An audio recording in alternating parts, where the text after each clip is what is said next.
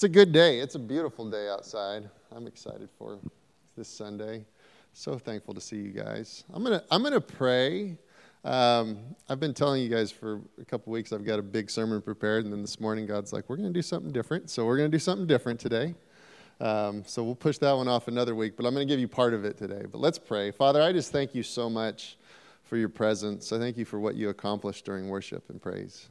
Thank you for Um, taking ground in our lives through our mouth and through our worship uh, that we can't tangibly see, but in the spirit realm it's real and it's been accomplished and it's done because of what you've given us in worship and praise today. Thank you for Irona. Thank you for the, the family that's here worshiping together.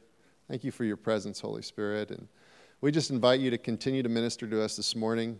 We invite you, God, to open our hearts and our ears and our eyes to see um, that you just continue to propel us forward. We love you. In Jesus' mighty name, amen. I got to encourage you guys, make sure you're giving. I don't talk much about it, but every once in a while I feel I feel prompted to just remind you that, that giving is is fundamental to you having you having the right priorities along with God in your life, right? So if if you're ever feeling like I, I struggle to tithe, just that's a very fundamental kind of commandment directive. But if you feel like there's a war within you around it, win that war, because what you're doing is you're giving God authority over your finances. But if you feel like, oh, I just, I'm not gonna, I can't, I can't get it done. I can't get done what I need to get done in life if I give up a piece of this. That's actually that's a battleground that you've got to surrender and win. And so that's just my, there's my brief encouragement to you today. I think we'll we'll talk at length about money and tithes later this year. I, I'm, we're going to do that. But I just want to encourage you, there's, if you're a very low earner, that tithe you give is so very important. If you're a very high earner, that tithe you give is so very important. There's no there's no point at which you make enough money to make a difference. It's about you being in agreement with the kingdom of God, you giving according to what God has directed you to give, and that agreement is what God can get behind. Just like your words, when they agree with heaven, he gets behind. Your money, when it agrees with heaven, he gets behind. And so if any of you are feeling like you're in a season of lack, give. Simple. It's simple math. And so I just want to encourage you with that. Uh, do that, do that, do that. It'll change your life. It's good. All right, so we are... We are talking about praise for, this is like week five. Next week, Sophia is going to be talking about praise or something around that topic. And then we're going to wrap it up the following week. Um, today, I'm just going to talk about one of the two engines of praise, because the second engine of praise is, is pretty deep and intense and really amazing, but we're not going to go there today. So I'm just going to give you a little bit of a sneak peek into what we'll talk about in two weeks. Um, but the first engine that I want to talk about is, is what happens when there's a natural encounter with his presence.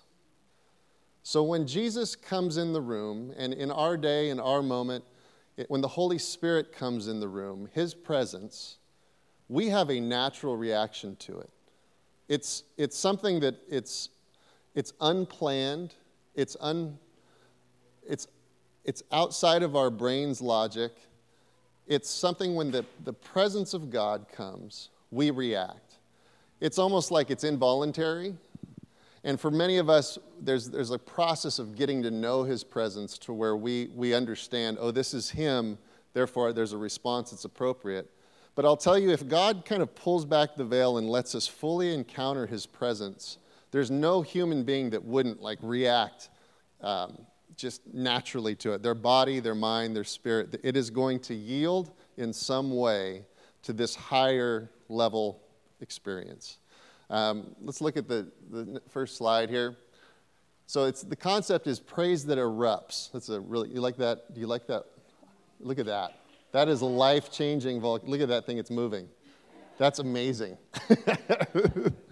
This is like this is like high school slide for your, your speech class. Serena, you keep you keep shaking your head at me. I'm going to call you out. That is, you are shaming me in front of everybody. It's really, it, it hurts my feelings. That is really awesome. I like that. But the idea is, like, it comes from, like, within you, and it's not something that's, like, up here. It's something that's in here. So often when we talk about the spirit realm and the, the interface and the interaction with God, who's a spirit, it feels abstract. It does. And we try to intellectualize it and try to understand it and break it down into really tangible, logical terms, which we should. But there's a truth to the Spirit where it's like the Bible describes it as like the communion with the Spirit is like groanings that come from deep within. There's there's something inside of you that you can't even articulate, but there's a connection between you and the presence or Spirit of God that is beyond natural articulation, beyond natural logic. And that's good. And that's the way it's designed to be. And so for us, when we, we encounter the presence of God, we have to yield to that feeling. And that is really weird for us. And it's really foreign to us. And I'll tell you, like, in the early days of my, my walk with God, when I'd feel his presence and feel like I'd feel emotional at times, I'd, like, want to cry, or I'd feel, like, shaky at times, like, I'd feel conviction. I'd feel all kinds of different things depending on the day and depending on his presence. There was a, there was a discomfort with that. I didn't understand it, so it was uncomfortable. And I think that's normal. It's really normal. But I'll tell you that the, the God that has designed us to experience him in that physical way, where we, we can tangibly experience something that's in the spirit realm, is excited about that turmoil in you. And he's excited for that to become something where it's a longing and an excitement because you recognize him. It's really a beautiful thing. It's your spirit man or woman, that spirit being in you, rising up and, and trying to motivate and move you in a way that just natural things don't do. We can sit and talk about Jesus all day long, but when his presence comes and there's something that's moved in you, there's something else going on. That seems really basic, right? But there's something much more significant that God has designed where he says, this is a fundamental piece of the way humanity interacts with me. And so in terms of what motivates us and draws us closer to him, which can only yield good things. It can yield power, it can yield healing, it can yield peace, it can all the fruits, right? It could all that good good stuff comes from being closer to him. The further we are away, the more we resist, the more inclined we are to just stay subject to these things that kind of dominate our logic or our bodies or our minds. We just we're driven by our best intentions, maybe, but we're not necessarily driven or drawn by the Spirit that's prompting us into other things. And so the, the one engine that I want to just identify today for us, it's a super, super simple idea, is that when his presence is there, the joy and the drawing of that presence is something we must embrace and lean into. We got to lean into. Go to the next slide. The simple scripture, in his presence is fullness of joy. Okay? Read it really quick to yourself. It's one of the most simple ones on the planet.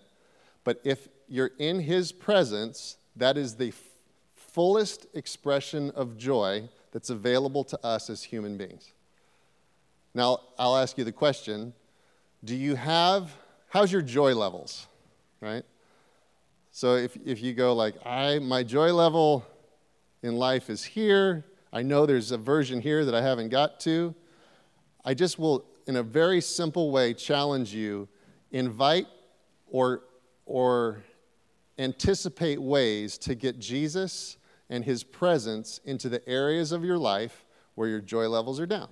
Because if he's there in that room, your joy levels are up. It's simple math. You got big issues in this category, you're like, I hate my math teacher. They are horrible in every way. Every time I go into that room, I just feel condemned. I feel like this is impossible. I feel like they are out to get me. I am not going to succeed. I just hate this assignment. Or maybe it's your boss or something else like it. You you have a decision to make if you're on assignment. If you're on assignment, joy is available to you in every environment. You guys remember when Paul and uh, Silas were in prison? In prison, chained up, in prison, and they start singing, and joyful praise and celebration happens. An angel comes, and all of a sudden this whole situation changes. It doesn't get much worse than that. You guys are here. You're not in uh, like a, a zero century, what is that, first century s- prison. That was rough. We're not even talking about like in- intensity like that. We're just talking about normal life circumstances in a healthy, like very, very advanced civilization concept. But there's hardship that comes, and I'll just invite you guys with me to endeavor to invite Jesus into every arena we're assigned to, and then being aware that joy is the right that I have because I carry the kingdom of God into this arena. It is the kingdom of God's dominion, it's its way to have righteousness, peace, and joy taking ground. And so for you, that's your assignment, that's your challenge. It's a beautiful thing. And I'll tell you, the amazing thing about God's presence, it doesn't take a wise Christian believer of maturity and years to react in a spontaneous, volcanic, volcanic, joyful way in his presence. People can just feel different because they experience the same presence you do. And so for us, a lot of the times we're, we're, we're challenged with, how do I affect my environment? Well, you just bring joy and let them ask the questions. You bring hope and let them feel it and go, what is going on? Things are changing. This is better when I'm around you. It's ever since you became my boss, ever since you became my partner in this assignment, ever since, you know, you sat down next to me. I've watched myself over the course of these last six months just totally feel different. Can you tell me about your life? That's his presence bringing joy, and it's a good thing. All right, there it is. So there's one engine. Let's go to the next slide. Okay. This is where we're going to go today. Uh, this is Elkin, once again, dictating the sermon for the day because he had the right scripture in prayer time, which was so, so cool. Uh, last night I was talking to Sophia. I was like, this, and we talked about this scripture. I hadn't planned on talking about it. God was like, this is what we're talking about today. Uh, and so Elkin, thank you very much for being on in tune with the Spirit of God. It's so cool. That's how he works. That's how the Spirit works. Um. So, if in his presence is fullness of joy, think in your mind about not the person you know, but like a cartoon caricature of the least joyful human being on the planet. What do they look like? Don't look at your neighbor. They don't look like your neighbor. Don't do it. I bet they don't look like a young child. Okay? I bet youthfulness and vibrancy aren't part of their description and characteristic.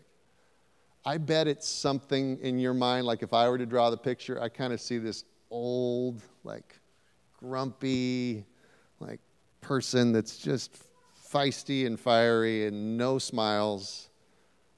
Not joy. If if God's presence is the the expression of the fullest version of joy, what is our responsibility to actually experience that in life? See, the interesting thing about God, while he can overpower and cause eruptions in us and draws and pushes and pulls, he never takes away our free will to stop a thing. He really doesn't. He, he is the most loving creator.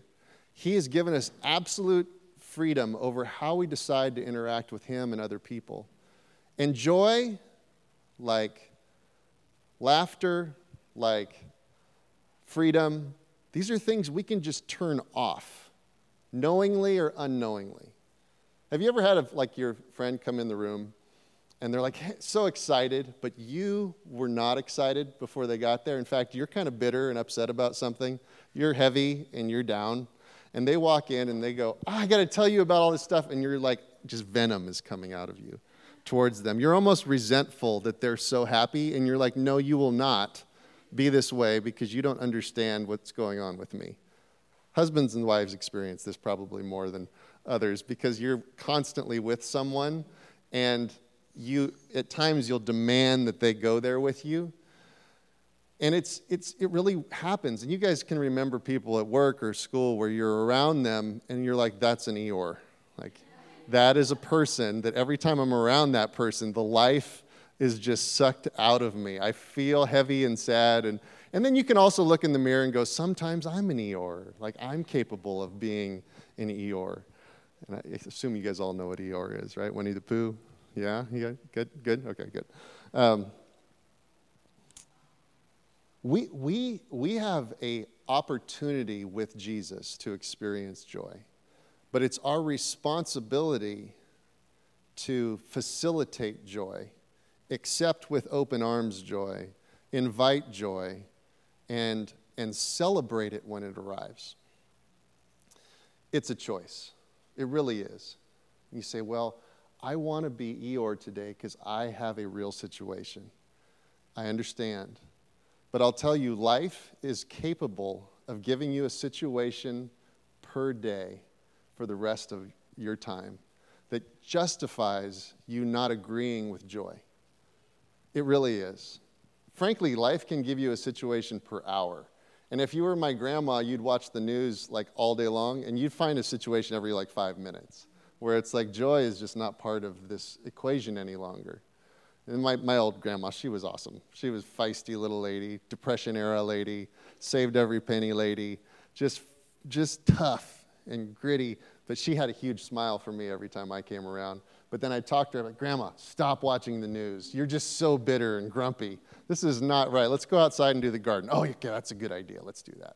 You know. But and then you get out there and she'd talk about politics. I'd like, stop it, stop it, stop it. These are not good topics for us. This is not how we're supposed to do this.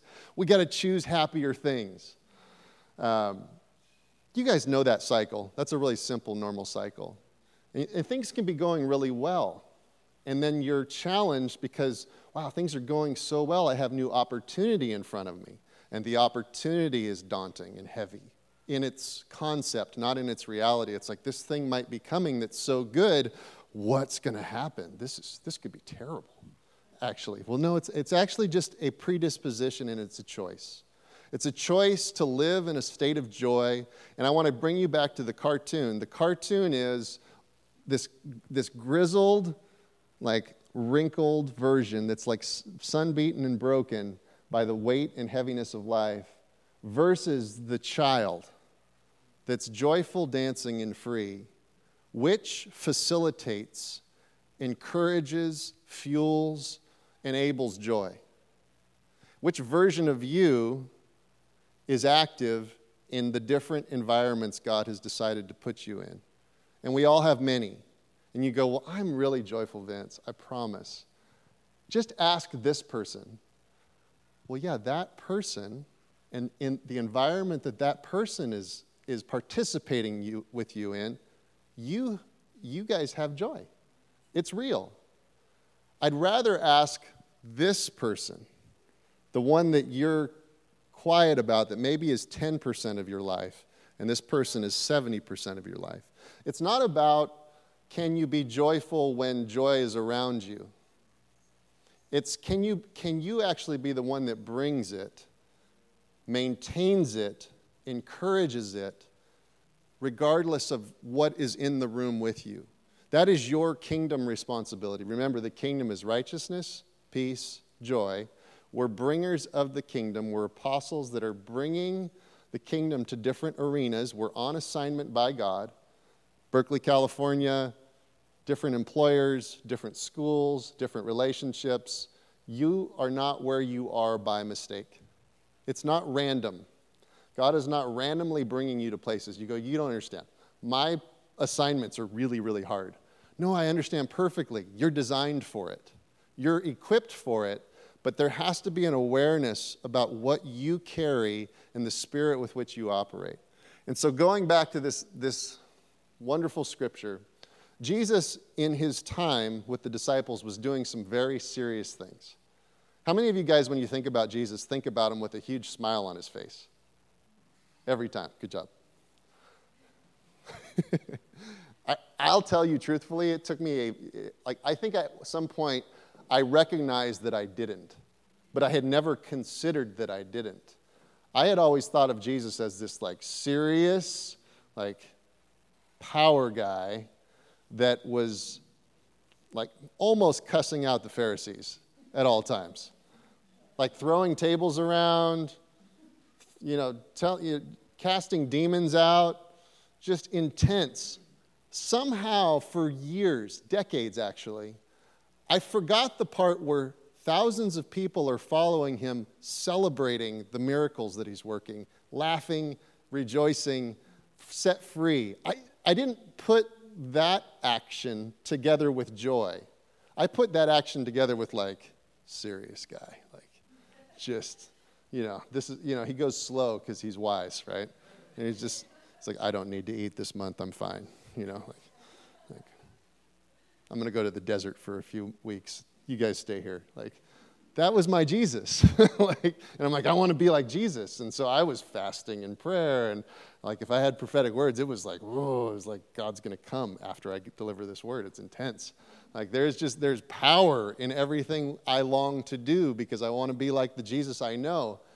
I didn't have any idea that Jesus was probably laughing every single day. A lot.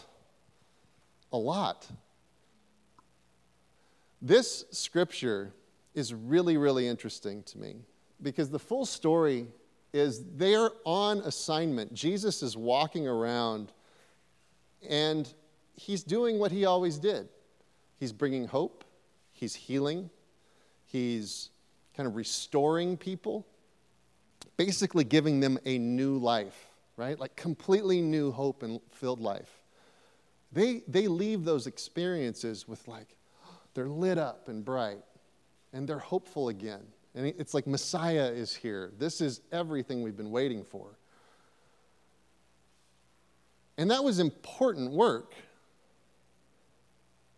Jesus, in this scripture, stops the important work.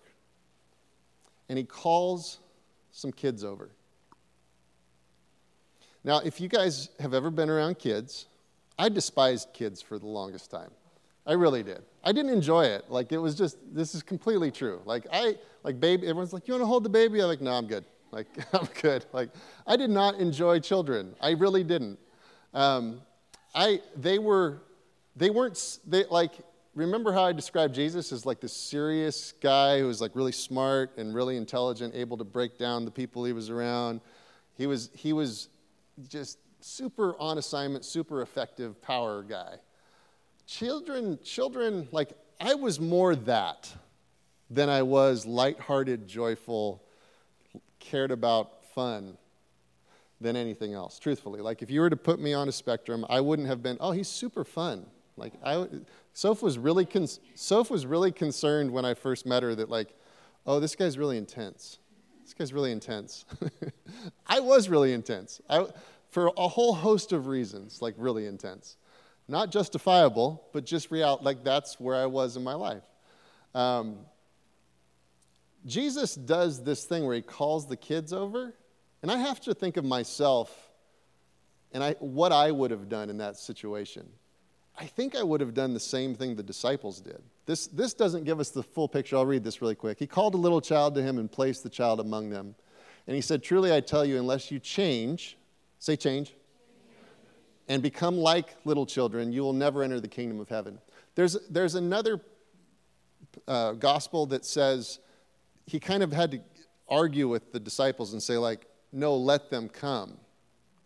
And the di- disciples are like, no, no, get out of here. And Jesus was like, no, let them come. I I have to think of, like, who I am, and I want you to think of who you are. Would you have been one that's like, we're in a serious moment here? We got thousands of people lined up waiting to get healed of, like, life-threatening diseases. I think I would have done the same thing, like, hey, kids, not the time. Get out of here. Get out of the way. Parent, get that kid quiet. Let him talk, right? I, I'm so guilty of that. So, so, so guilty of that. Where, where it's a prioritization of, towards the serious things in life. The intense, the meaningful, the, the heavy, the, the like weighty. Not the light, seemingly insignificant things. Jesus stops the heavy, the weighty, the intense, and he says, no, no, no, no, no. Let them come over here. All of you need to change. He uses the word change. These are people who had been following him, people that were in agreement with him.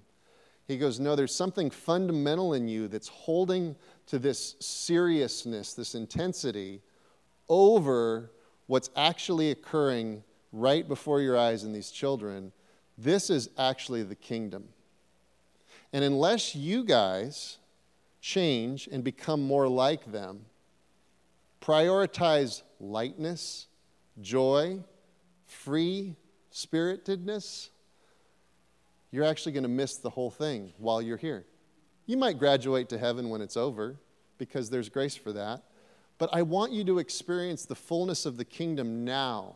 I don't want you to be bowed over, all broken and, and heavy, and say, this is the kingdom of God. I want you to be free, light, joyful, going with victory into different environments, carrying and facilitating different and deeper levels of joy, and then saying, this is the kingdom. See, if the kingdom is just righteousness, ooh, that's a heavy responsibility. You're, you're walking around to everybody and you're saying, let me tell you what's right. Let me show you what's right, and implicitly, what's wrong. You're either on one side or the other of these pretty black and white lines. Let me explain it to you. And you go, oh, no, this is really good news. It's good news. It's good news because you're explaining that Jesus set them free. But if if the fruits of that revelation aren't peace and joy, oh, I don't know how good your news are, or how good your news is, right? So, I want I want us today, this the whole concept is, what motivates me to worship God in a way that he's excited about it? What motivates me to carry the kingdom? What empowers me to carry the kingdom into the environments I'm called to carry it into? I'll tell you right now, childlikeness is at a fundamental, foundational level to everything you're designed to do. And it's going to take work. It's going to require change. It really, really is. I, I'll, every single person, there's not one person in this room that can't benefit from progress in childlikeness, in reprioritizing the way we think and act in order to better facilitate the presence of God. If I was to say, hey, there's ten topics, and we did this, I think, last time. There's like these, this list of topics, the key topics in my life. Where's joy in them, right? We did that. We kind of flew through that. And I, like, I think each of us would go, I don't think I'm ten out of ten in all the key topics, right? So there's room for progress. And some of us are going to say, I'm dominated by this one subject that I'm actually like a one out of ten, or maybe a zero, or maybe even negative. Maybe I am King Eeyore. I bring the death. When I come into the room, it's like King of Death. There he comes. Oh, no, he's coming in. Here he comes. He's coming, right? And and I'll just tell you, that's not God's design. And there is there is victory to be had. You were to carry joy, and it, it may take some work, but let's agree together that we're going to make that progress. We're going to do that work. I wanted to give you guys a picture to consider. Um, I have five children, and sometimes when we consider like what, what joy and childlikeness looks like, the easiest is just to pay attention to what kids do. It's just, it's simple. This stuff isn't like abstract, like God's like, be childlike, and then it's some theology paper or philosophy thing where it's like, I wonder what that meant. It's like, no, look at the kids. What do they do? So I think about when I come home from work, I open the door, all five of my kids make their way as aggressively as they can to come greet me. And there's there's different ages, right? So I'm going to work backwards, and I want you to like see what the experience is for each one and understand that there's val- there's value in each of them. And And I try to, and I need to, I need to daily work on adding some of what they're doing to demonstrate their love and celebration and excitement over me to God. Like, there, what is praise? Praise is celebrating God. Thank, like, I love you. I'm excited for you. Like, if Jesus walked in the room and he and and you guys knew the assignment before he walked in is when he comes in, praise him. Like, what would that look like to you? It should look like a really ecstatic, like, I'm so excited version. You know, you can, whatever words, whatever physical expression you've got, you would do it. My seven-year-old, Violet, when I come in the room, she runs, and then she she immediately goes, kisses, kisses, kisses, and she gives, and like, kisses, kisses, kisses, and then she'll start telling me about something that happened that day.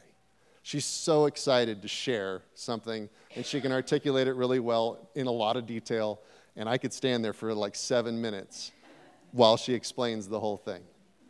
That's Violet. That's a child with, with their father saying, I'm excited. Let me tell you about me.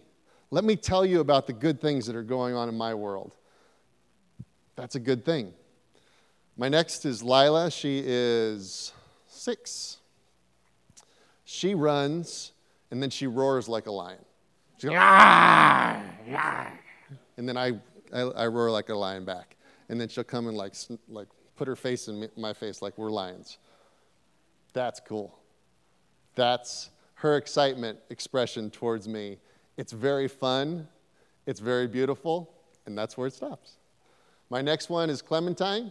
She will run and jump on me on some level like a koala bear and just not let go. So it's either my leg, my arm, and then she'll like say, up, up, up, up, pick me up. And I'm like, no, you're too big for that. And she's like, no, and she'll climb up, climb up my body. And she will not let me get away from her until I hug her. And then she'll want to show me a picture she's colored or drawn. Um, the next one is Harley, and she is three.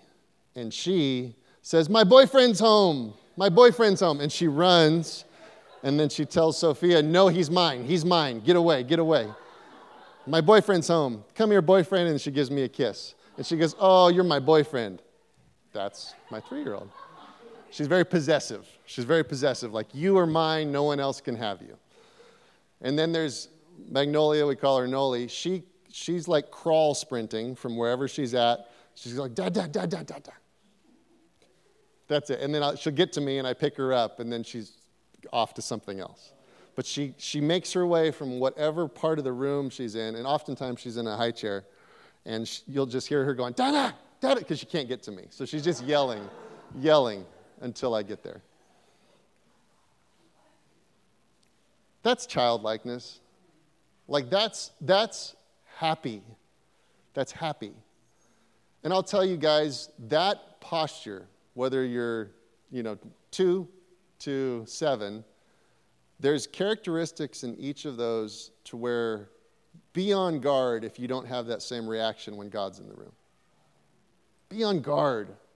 What's, what is, what's rising up in me or around me that says I can't run to him and tell him all about my day, grab him like a koala bear, roar at him like a lion, whatever, wherever you're at. What's going on that's so serious? Because they're It doesn't belong there. It doesn't belong there for long. That is not joy. It's something else. It's something weighty and serious. Jesus would say, I love you, but we got to change. I've got to make you childlike again to where you just come after me with absolute abandon. You're so excited to see me and interact with me. I know all the stuff that's going on. There's days where each of those five kids come, and one of them's crying. It's like, I got hurt today. And it would have been like seven hours ago, and there's like a scratch. Like, Daddy, Daddy, look, do you have a Band-Aid? It's like, no, no. It's like already healed. Like, you don't even, like, no, I don't have a Band-Aid. And that's okay, too, because they're running to me. But if every day they came and there wasn't an injury, and they're just like, I need you. You're like, hey, is, like, what's going on here? Where's the, like, what what happened that's good today would be my response to them. I, I kind of change, like, hey, the, we, we don't connect only on pain. We connect on joy way better than we connect on pain. I'm here if you got pain. But don't make pain our connection point. That's not child. Children don't do that. Adults do that. Adults are like, I have this great, great friend. Well, what's great about them? Well, they listen to all my problems. And I listen to all their problems. We're really close. We're deep friends. Maybe, maybe that's okay for a season, but man, it's got to turn into hope and joy. Otherwise, you're just, you're in a place of, of heaviness with no, like, you're, that's where you're connecting.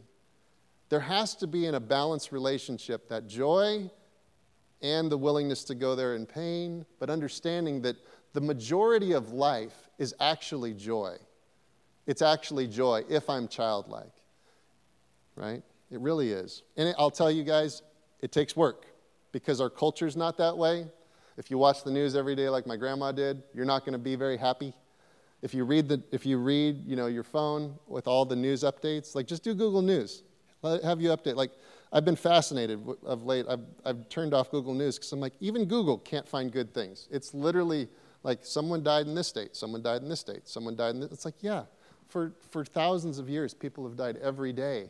That's not new, and that's not news. I'm not like diminishing it. It's serious.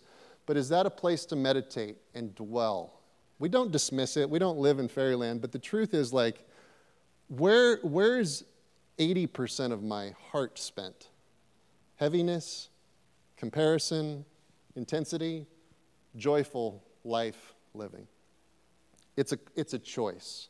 And so when Jesus walks in the room, if you if you're childlike, you will erupt with praise in a celebratory manner. You won't, when he walks in the room, go, oh, finally, oh, I've been waiting. It's terrible. Let me tell you about what's been going on. I am I'm so glad you finally showed up. I have a list. Hold on. Here's my prayer list of eighty-two things you haven't addressed. Like, that is not what you, you're supposed to do. But that's kind of who we can become if we're not careful, right? And so let's give ourselves permission today to, to stoke, like fuel the engine of praise that is joyful, eruption, celebration focused. There's a heavy side to life. I'll talk about that in a couple weeks. There's a reality to when we face hardship, but it's not the, it's not the, the majority. There's moments. Yes, we will all pass away.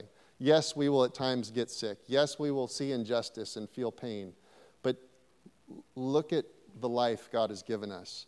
There is so much to celebrate, so much joy to rehearse. These good things that God is and has done. Be one of those five children to Jesus every time first. Start there. Start there. Don't start with the list. Start with the childlikeness. Celebrate the things that are good, and you'll find that he's more excited to come in the room. Remember that list of eighty-two things? When you greet your spouse with eighty-two things that are negative? We've had seasons like that, where I'd come in and Soph's like, let me tell you about the day. I'd be like, I'm going to go back to work. Like, I got to go back. I, I know it's seven o'clock. I got to go back. I'd left something on my desk. It's really important. Um, it's, you know, he he's like us. He wants he wants real relationship. He wants the full version of you, but sometimes it just takes work. And it takes intentionality. You go, well, hey, I've got that that heavy relationship that I was pointing out earlier. I've got one of those.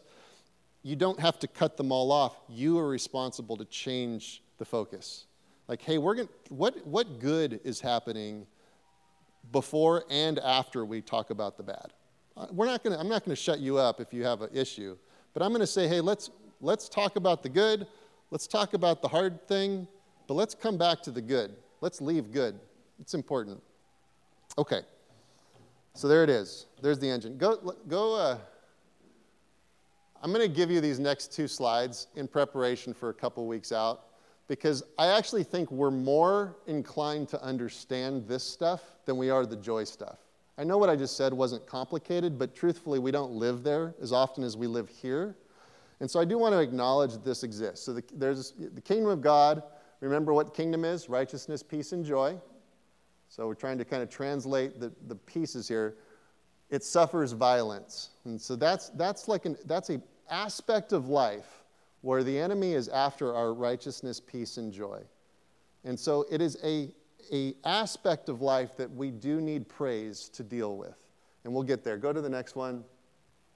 We live as human beings, but we do not wage war according to human standards, for the weapons of our warfare are not merely human.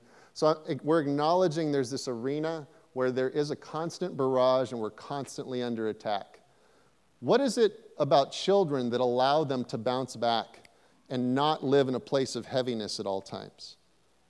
I don't fully know, truthfully. I really don't. But there's not one child I've met that's that young, that's kind of free of abuse and free of kind of really heavy things, that doesn't naturally want to smile and naturally want to inquire and be alive with you. And so there's something in our D N A, we're designed for joy, but we're under assault from other forces. And so I just want you to know, if you feel like, hey, I don't have joy, what you're talking about sounds great, but it just really feels abstract and kind of far off, understand there is a path to joy. God has not said the kingdom of God is righteousness, peace, and joy, and then we're left in a world where we just have no tools to get there. We're going to give you tools to get there. But it does take some overcoming, and sometimes it takes war. It war against things that are against us. Go to the last slide. There is no violence that can't be overcome by praise. And so that's what we'll talk about next time. Go to the next one. This is going to be our subject next time. Trained in praise. There he is. Yep, doing those pull-ups. He can do more pull-ups than Don. That's amazing. And me. I can't do any pull-ups anymore. He's really doing pull-ups. All right. All right, let's turn that off for a second. I, I want to I want to encourage a couple of you guys with, with words. I there was years where all I did was go to churches and prophesy over people. I really like what we're doing, um, and I really like being here with you every week. And I'm intentional not to do too much of it at times, but I just really feel like of late in particular, I'm going to ask Soph to come up because we're going to pray over a couple of you guys publicly. There's something that really comes to light and life in us when God speaks, not just to the season we're in, but to where we're going, not just to like what's been going on, but who we actually are. Prophecy is something that God is designed to like edify, which means build up. Encourage, which means like kind of let's get back to that joy perspective, and comfort sometimes when we need it because life can be challenging. We are going to focus on joy for a long, long time. Probably for the as long as I'm here, I'm going to be focused on joy. And I'll tell you, it's not because I don't know what heaviness is, and it's not because I don't know what hardship is. And I could talk about it for a long, long time. And I could tell you all my personal stories of what hardship I've faced. But that is the, what I want to do for us as a community is we want to shift to hope, and we want to shift to purpose and God's intention over our experience. Our experience at times can justify patterns of grumpiness, patterns of not joyfulness, patterns of that old wrinkly kind of set in my ways. You go like, how does that person get there? They, you know, they're old and grumpy. And you guys, when you're teenagers, you're like, oh, that, that old teacher I had, they were just rotten and grouchy. You have no idea how they get there until you until you go through forty years of life with getting battered by different things and never never allowing joy to rebound. So one of the things God has given us as a family, as a community, is the ability to encourage each other. We, when we encourage each other, when we build each other up, it gives us hope, which is actually what children have by default. They don't have any concept that tomorrow's going to be bad. They're just pumped about the next moment.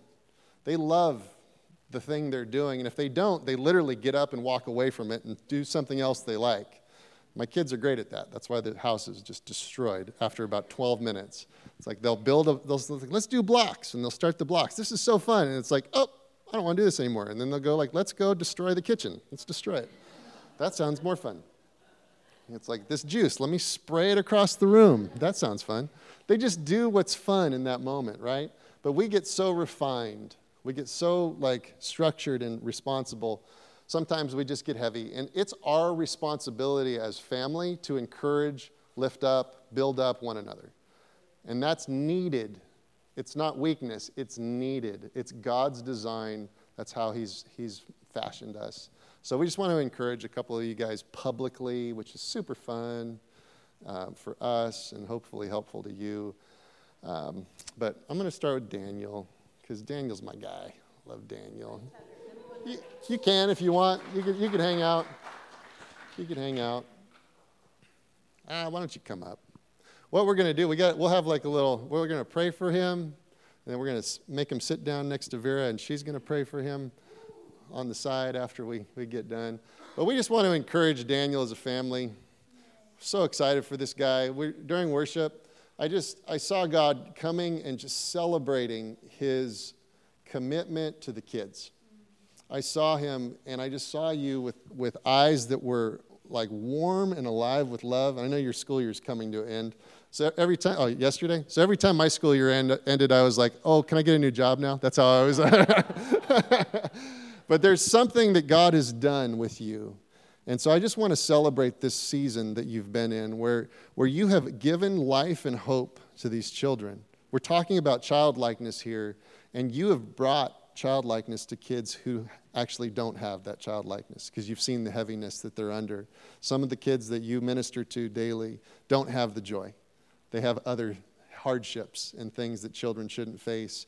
And God was just, he's so overjoyed, enamored. He's so excited about who you are to these kids. He's so excited about the investment that you've made.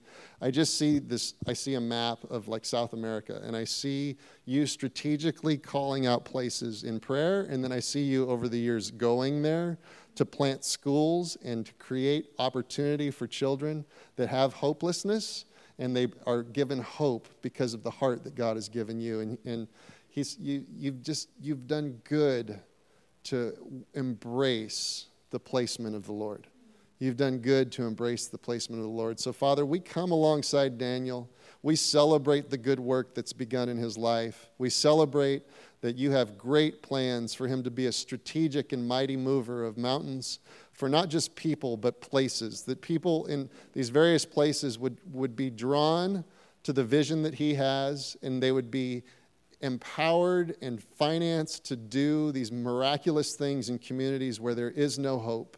And so, Father, I pray that you would begin to birth something deep inside of him that, that not only sees this season of teaching and learning, but God dreams of great change in, in the world, and that he would be a, a fuel and a fire and an igniter of hope for thousands and thousands of people.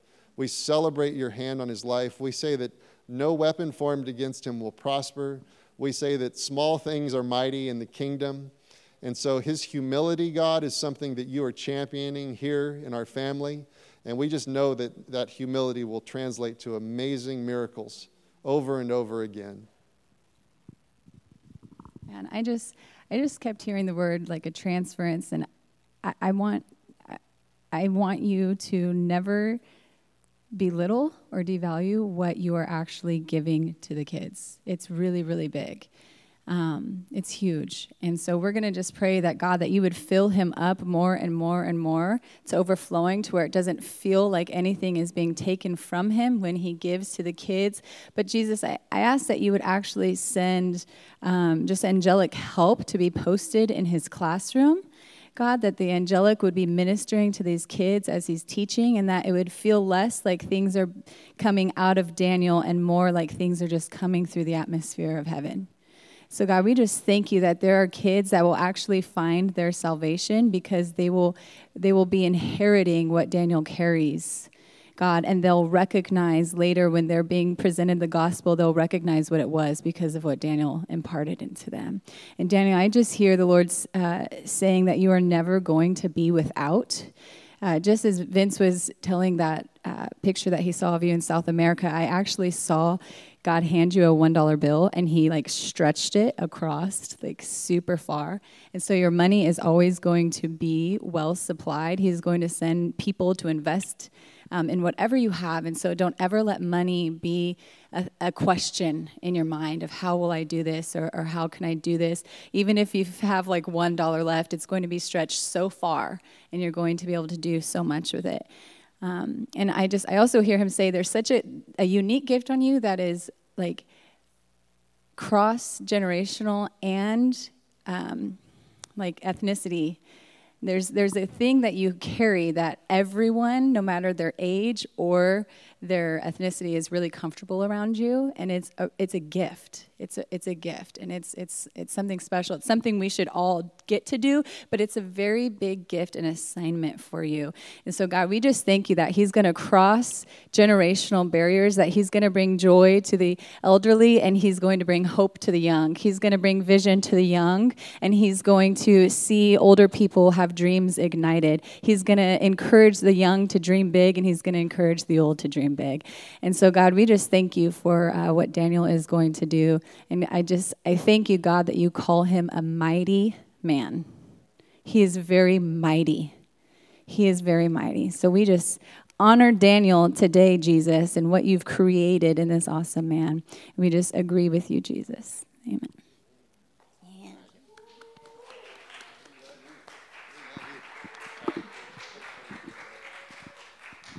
Bethany, you're next. Come on up. Uh, come on up. Come on up. I'm doing this with intention. Like, obviously, we could do this, like, privately, right? This is, it's easy to say, let's get dismissed, and then I'll pray with individuals. Um, I want you guys to, I want you, I want you to do two things. I, I've sat in seats, like, in the audience when this was happening for years. There's seasons where I was, like, overwhelmed with the presence of God, so excited, so pumped up for those people, and it was really encouraging to me. There's also been seasons where I was like, ugh. Uh, why why am I not getting called up? Or they're not, like that that can't be true of them. Like, just that, like, there's something else going on, right? You guys kind of, you don't have to nod your head, but I, I know I know how this works. And and this is what I'm talking about with joy. With joy, when we see hope and encouragement for others, we should come alive. We should come alive with, like, yes, yes, yes. And so it's really easy to take your own temperature when God starts doing things like this. If you find yourself like, Vince isn't saying the right words, or I know her life, that's not right, or I know, you know, just quiet that down. Quiet that down. It's really, really important that we guard a culture of celebration, of joy. This stuff is, it's so important. It's so important that we have a culture where it's like, I'm so for her. Like, I'm for Bethany. I'm for Daniel. I want to see. I hope that encouraged them. Like, I'm going to go up and, and, like, I hope that works for them. I hope that's true. I'm going to be praying with them that that's, that, that's true. And and it's it's really fundamental to, like, how do you maintain joy? How do you carry joy into life outside of these walls? Well, God gives you gives you opportunities. This is like training ground for us, for all of us. This is where we equip each other to go do the life out there in this overcoming fashion. And so just just just pay attention to yourself, right? And always force yourself into a place of, like, Jesus, good things, good things, good things. That's what we want. All right, Bethany, we love you. All right, so we I just I saw Bethany. There's a big old question mark over her head about her degree and her placement in work. And God was just in the in the friendliest but mature way saying, do you think I made a mistake when I assigned you to that that field of study? And obviously not, obviously not. And I saw, like, a laser beam, which I think is cool because I know that that's what it is. But I saw a laser beam just destroy that question mark. And he said, stay focused. I have a calling that's in line with my assignment. Endurance is always part of it. Stay focused, stay encouraged. There's great, great things. And there's a multiplication coming in your family. And there's a multiplication coming of your dreams. There's there's testing that's gone on for both of you. Kev, this is for you too. There's testing that's gone on for both of you in the delay for various things. And we just, we come up in support of you guys and say, God is not done. His promises are true. What he's started will, will come to pass. He's been so proud of you two. He's been so proud of you two because of your, your willingness to just hold fast to the vision. Questioning is fine. It's holding fast in your heart, and you guys have both done that. So continue doing that. Continue to hold fast. And in that holding fast, there's a strength and a deep rooted, rootedness in his words over your life that will come to pass. He's so, so proud. He's so, so proud. He's going to put you guys on a pedestal, and he's going to announce to the world that I have begun and I will complete a very good thing in this devoted and faithful couple. And so we celebrate. We celebrate God's divine placement. We celebrate his timing.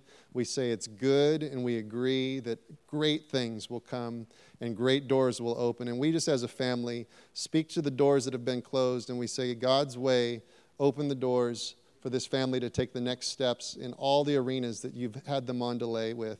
We celebrate newness of life. We celebrate newness of assignment in Jesus' name.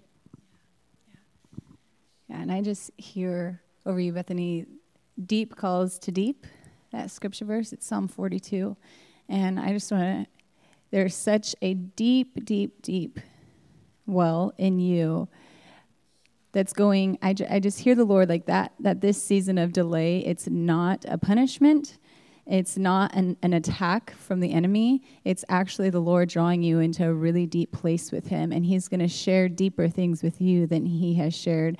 And it's this place of where you were really comfortable and content with your hearing from God and your understanding of God, and he's taking you to a place where you're going to get to know things that you didn't know before.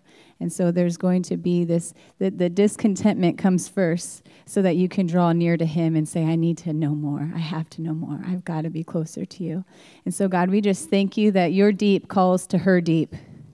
Your deep, God, calls to her deep. So we thank you, God, for a season of vulnerability, because strength is the end result of this. So, God, we thank you for sharpening them. We thank you for strengthening them and preparing them to run. I just, I, I see that. Like, I see him giving you, like, these track shoes, but they're tied, and they haven't been put on your feet yet. But he's saying, I'm preparing you to run. So, thank you, Jesus.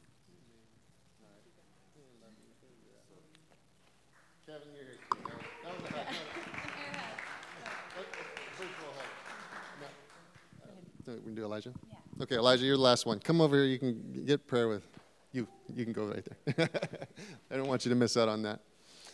All right, this will be our last one for today.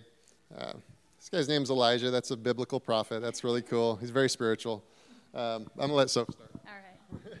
Well, Elijah, I just want to I I want to make sure that you know that God is doing this because he's really excited about your life. I see so much uh, pleasure and joy in God's eyes over you. And you may feel like, how, right now, with the way I'm feeling, or or maybe you feel like you haven't achieved anything yet, but he's so excited because he knows what he created you to be and who he's created you to be, and that your story is not like by coincidence or your family or anything like that. It's so divine by God. It's that scripture verse, I formed you in your mother's womb and I knit you together. There's such a specific purpose on your life, and God is so excited about it. And just during worship, I actually saw you in a room, and I just heard the Lord say that he's going to come and start meeting you in like these really radical ways, ways that you feel like only existed in the Bible, ways that you think aren't possible now. I saw him coming in like like a swirling wind kind of tornado where you're like, oh, this is God. And it completely changes everything in your life. And so I want you to hold on to hope that God is meeting you in a really special way. And I just, I heard him say that you're going to be a really great father. I know you're not married yet or anything like that. It might feel far off, but you're going to be a really great father. And I, and actually that you're going to change something in your generational line by the way that you father your kids. Um, there is going to be so much joy in your home and in your kids, and your kids are going to feel such a freedom to be them, their true selves, and like to be who they are because of the way that you're going to father them. And I also hear the Lord saying that there is something that is so steadfast in you that he's really pleased about. And so you might feel like, I don't feel as steady as I should be or as I would have been, but the steadfastness of your your position towards God, he's so pleased about that because you've had questions or you feel like he he needs to meet you in some areas that he hasn't, but you, your heart has stayed going after him, even in the questions, and he's so pleased with you, Elijah. So I just want to pray over you about the things, even you and Clark. I, I joked around saying you guys were the epic duo. I don't even really know you guys or or your friendship, but I felt that there was like a, a Jonathan and David type relationship between you guys. And so read that story in the Bible about Jonathan and David. It's a really, it's David couldn't do what he had to do for God without Jonathan. And so both of you guys actually like have really specific assignment. Clark, over you, I just heard the word like global, like global impact. Global impact. You are not going to be stationary. There's going to be something that you do with the Lord that is going to make such a global impact. And it's not just ministry. It's also going to be like um, like creative I feel like that, like an entrepreneur type thing is, is on you, and you're going to be innovative and, and globally, and it's going to make a massive, massive impact all over. And so, God, we just honor their friendship, but God, I just right now ask for Elijah, God, that you would come into his room. God, that that word that I saw where you were meeting him in very, very exciting, specific ways, God, that you would do it soon, that you would rush in to his life, God, that you would break all barriers of, of understanding of how you would meet him, God, and that you would just come in, come in, God, and meet with him. I just, Elijah, there is something that God is so after you, and I, I, I just have to make that clear. Sometimes God pursues people in a really intense ways way. And I just, I, I see him pursuing you, like a really aggressive pursuit where he's like, this is my guy. I'm so excited about his life. I'm going to rush in. I'm going to rush in. I'm going to rush in. I just keep hearing that word. And so God, we just thank you for the anointing that is on Elijah's life. He doesn't even know how great it is. But God, I thank you for the anointing that is on his life. And I thank you, God, that you would just meet him in really extravagant, radical ways, God, that he's going to come in every week, God, just with new stories and new experiences. Thank you, Jesus. Yeah, and I just I just declare mighty warrior over you, mighty warrior. There is not one thing that's hindered your family and your family's family that will will will have ground in your life. You are going to break every bond. You're going to break through in every arena that there's been challenge, and there's a multiplication of favor that's coming over your life, and you've looked at the successes of the people that have been before you and said, how could I ever do something like that? That's amazing.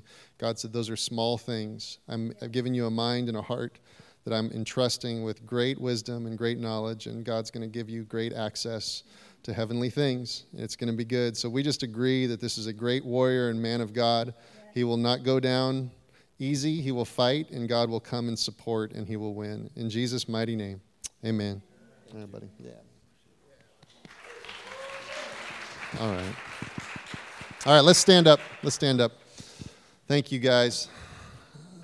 All right, we did that for a reason. We want you guys to know this is like an active part of our community. Many of you are equipped to do this with one another. We encourage you, pray for each other, encourage each other, prophesy over one another. It's not always perfect because you're not always perfect, and that's okay. We do our best, and we lift each other up, and great hope comes from it, and we all need it. So let me just bless all of you. Father, I just pray for childlikeness and change. That's it. Let's change. Let's change and become more joyful, more lighthearted, more excited about the day. I pray that you would break the bonds of fear and heaviness that have followed some in this room. I just declare a new day of joy and freedom in Jesus' mighty name. Amen. We love you guys. Have a great day.